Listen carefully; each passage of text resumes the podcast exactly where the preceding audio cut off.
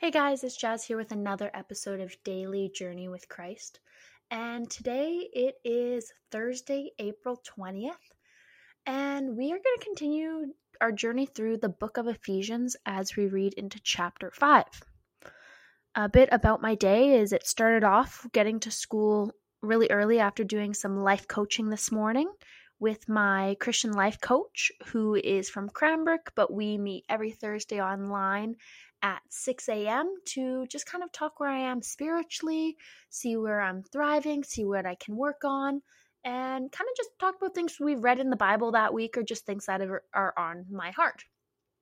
After I end up going to school and wrote my part two of my anatomy, disease, and pharmacology final, which honestly definitely took the fail today, but if I do well on the other two parts, this is honestly, it's just going to be a small percentage in the end because the final is worth 12% of my final grade and each part is worth 4%. So I'm not going to stress too much about it. I knew this one was not going to be one of my strongest, but I put in the effort to study what I could and did my best. And that's all I can ask for at this point. And I went to the gym afterwards is I don't know about any of you, but for me is if I'm having a day that's just like I don't know where I am at mentally, going to the gym usually helps me clear my mind. And so I went to the gym and then studied for a couple hours and conclude my night working with or hanging out with some grade 9 girls that I mentor every Thursday night with my church. And I just love my girls is they are an amazing group of people who always bring a happy, positive vibe and always remind me what the good is in this world, but also for me to be able to support them in their journey with learning who God is and seeing where they're at mentally and spiritually has just been amazing from the moment I met them last year. It has been on my heart as I have been asked if I want to continue leading come September as a new season is going to start and it's just kind of putting that on my heart right now is I just want to pray to God to figure out what he wants from me if this is what he wants me to continue to do or if he has something else in store for me because at the end of the day I question I ask is what is keeping me at the church I currently go to? And don't get me wrong I love my church. I love my community. I love all of that. But at the end of the day is I need to figure out where I belong and where what where I want to be because just because a church is a great church doesn't mean it's a fit for me and I just came to my church because of who I was dating and it's what I needed and I love my community. But there's something in my heart that's going to pray about it and just figure out where I belong and figure out my values, figure out my morals and just keep praying where God wants me. And if that's to stay at Gateway, then I'll stay at Gateway. If God leads me to a different church, then I go to a different church. But for now, I just told our youth pastor that I needed time to think about it, to figure out if I could make time for it because of school being all the finals next year and having to write my national exam and just a lot going on with my health and practicums. I just need time to think about it and pray about it and see what God puts on my heart. As for tonight, I need to study for my next final tomorrow. I have two more to go, but it's always important to conclude off my night with some time in the Bible and just kind of read it down and see what God puts on my heart and what God's speaking to us. So for now, let's just read into Ephesians chapter 5. And it reads Imitate God, therefore, in everything you do, because you are his dear child, live a life filled with love, following the example of Christ. He loved us and offered himself as a sacrifice for us, a pleasing aroma to God. Let there be no sexual immorality, impurity, or greed among you. Such sins have no place among God's people. Obscene stories, foolish talk, and coarse jokes, these are not for you. Instead, let there be thankfulness to God. You can be sure that there is no immoral, impure, or greedy person will inherit the kingdom of Christ and of God. For a greedy person is an idol, idolater, idolater, worshipping the things of this world. Don't be fooled by those who try to excuse their, these sins, for the anger of God will fall on them who disobey Him. Don't participate in the things these people do. For once you were full of darkness, but now you are full of light from the Lord. So live as people of light. For this light within you produces only what is good and right and true. Carefully determine what pleases the Lord.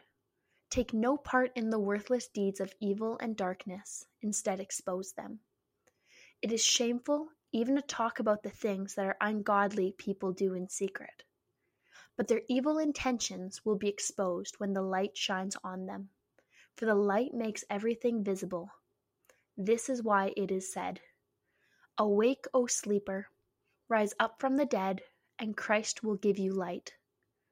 So be careful how you live don't live like fools, but like those who are wise. Make the most of every opportunity in these evil days. Don't act thought- thoughtlessly, but understand what the Lord wants you to do. Do not be drunk with wine, because that will ruin your life.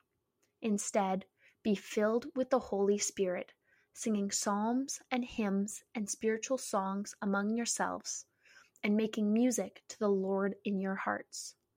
And give thanks for everything to God the Father in the name of our Lord Jesus Christ. And further, submit to one another out of reverence for Christ. For wives, this means submit to your husbands as to the Lord. For a husband is the head of his wife as Christ is the head of the church. He is the Savior of his body, the church. As the church submits to Christ, so you wives should submit to your husbands in everything. For husbands, this means love your wives just as Christ loved the church. He gave up his life for her to make her holy and clean, washed by the cleansing of God's word. He did this to present her to himself as a glorious church without a spot or wrinkle or any other blemish. Instead, she should be holy and without fault. In the same way, husbands ought to love their wives as they love their own bodies. For a man who loves his wife actually shows love for himself. No one hates his own body, but feeds and cares for it, just as Christ cares for the church. And we are members of his body. As the scriptures say, a man leaves his father and mother and is joined to his wife, and the two are united into one. This is a great mystery, but it is an illustration of the way Christ and the church are one. So again, I say, each man must love his wife as he loves himself, and the wife must respect her husband. And that is Ephesians chapter 5. I think this is really cool how God works because God knows we're all in different seasons, and the starting of this here is telling us to live a life filled with love. And that's one thing I've been trying to put on myself lately is just not to judge someone for things they've said, they've done, or things that they might believe because like I know I've said before is it's not my job to judge, but it's my job to love them. And I can guide them and teach them and show them what I believe and why I think something. But just as verse 2 here says, live a life filled with love. And that love is prime because to be able to love someone is to be able to know the, what love truly is. And if you don't know God, you don't know what love is. And so to be able to live a life filled with love, sorry, live a life filled with love, followed following the example of Christ, um, I think that's super important in just our everyday lives. And the next part here is talking about no sexual immorality and being in a newer relationship that can sometimes be hard because you don't know where you stand, you don't know where things are at, and just knowing like your intentions need to be pure, they need to there needs to be no sexual immorality, no impurity, no greed, because to date is to not test the waters, but you shouldn't just date to date someone. Is if you're dating someone, it's trying to figure out if this person's the person you're supposed to spend life with. And as it talks about later on, is at the bottom here in verse 31, it's just talking about like a man leaves his father and his mother and is joined to his wife, and the two are united as one. And so that's not what dating's about. Dating is staying two separate, and if you decide that your lives are to be together, that's when you become one. So it's cool how the starting of this chapter actually kind of comes together and concludes with the same thing at the very end. In verse 6, it's kind of what's standing out to me in verse 6 here is like, don't be fooled by those who try to ex- excuse these sins. Is some people will make up excuses of why they sinned, but at the end of the day, it's like a sin is a sin, and forgiveness, forgiveness of yourself is very important. And I know the Bible doesn't actually say anywhere to forgive yourself; it just always tells you to forgive others, like Christ Christ forgave you. But if others forgive you and Christ forgives you, why can you not forgive yourself? And so for you, you have to actually catch up to them. Is I think it's not necessarily about forgiving yourself, it's accepting and realizing that the forgiveness is actually given from everyone else, which makes you actually catch up to the forgiveness. And here, when it's talking about like the verse where it says, Awake, O sleeper, rise up from the dead, and Christ will give you light, is we might be physically here, but unless you know Christ, you're dead is yes, the Bible says dead, but I think there's a difference between like spiritually dead and physically dead. And so for me is I know I went through a f- part phase there for a while that was just like God, you don't exist. God, I'm frustrated with you. God, I'm going to do this in despite of you and that's kind of being more spiritually dead. And so as soon as you get that light from God and Christ there, is you awake. And so, awake, O sleeper, rise up from the dead, and Christ will give you light. Is just being like, hey, like you are asleep to what is super good right in front of you. And that light is lightness in your heart, lightness in your everyday life, that lightness of taking something dark and giving it light. And I know I've said this before, but one of my favorite things I've ever been told is there can't be light without darkness. So if you don't have the darkness to compare the light to, you don't truly realize how good the light is. As we continue reading here, it's really cool how it's talking about like be careful how you live. Don't live like fools, but like those who are wise.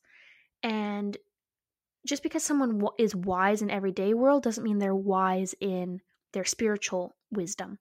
And so that's one thing I pray upon myself quite often to God is just giving me spiritual wisdom and giving me the wisdom to share his word accurately and it's so easy to fall away from proper holy spiritual living and we live in a society where partying and drinking and hanging out with people is a thing that's just kind of normal. And in verse 18 here it's like don't be drunk don't be drunk with wine. And because this is because this will ruin your life. And if you let these things take over your life then yeah it will ruin your life. But i think there's a fine balance is where it says don't be drunk with wine. It doesn't tell us that we can't drink wine.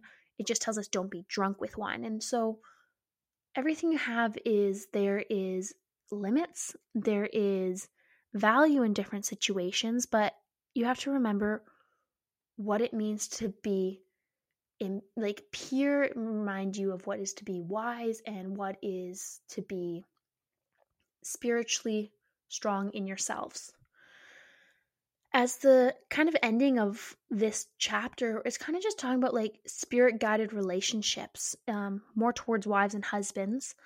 But i think what's really important here is to realize like in verse 22 it's talking here about like wives submit to your husbands and like for husbands to love their wives. And it's not saying one is greater than the other. It's just to understand like how do I word this? Is it's more kind of going along the lines of like, well, it kind of says there is like for wives, this means submit to your husbands as to the Lord is to to love God is to obey God, and to obey God is to love God. And so, if you love your husband, you are to obey your husband. And if that doesn't mean he's to say, This is the only way, this is the highway, is when you become one, here, like it says in verse 31, is and the two are united as one, is it's a partnership, it's a journey. And yeah, I would want to look to my future husband and be like, Hey, I want your opinion, I want your feedback, but we're in this together. So let's talk it through and be able to listen to each other. Because even in verse 25, it says, For husbands, this means love your wives just as Christ loved the church. And so it's not telling us that one person is like, it's their way or the highway. It's more saying, like, Christ was both. So when you become one, you have to be both with each other. And in the last verse here, it says, So again I say, each man must love his wife as he loves himself, and the wife must respect her husband.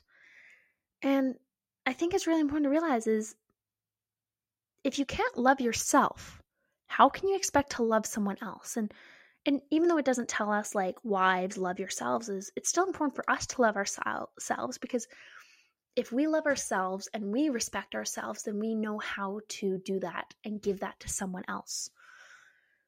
But that's kind of my intake on Ephesians chapter 5. But for now, that's going to conclude our night. Join me tomorrow as I read into Ephesians chapter 6. Anyway, good night, everyone.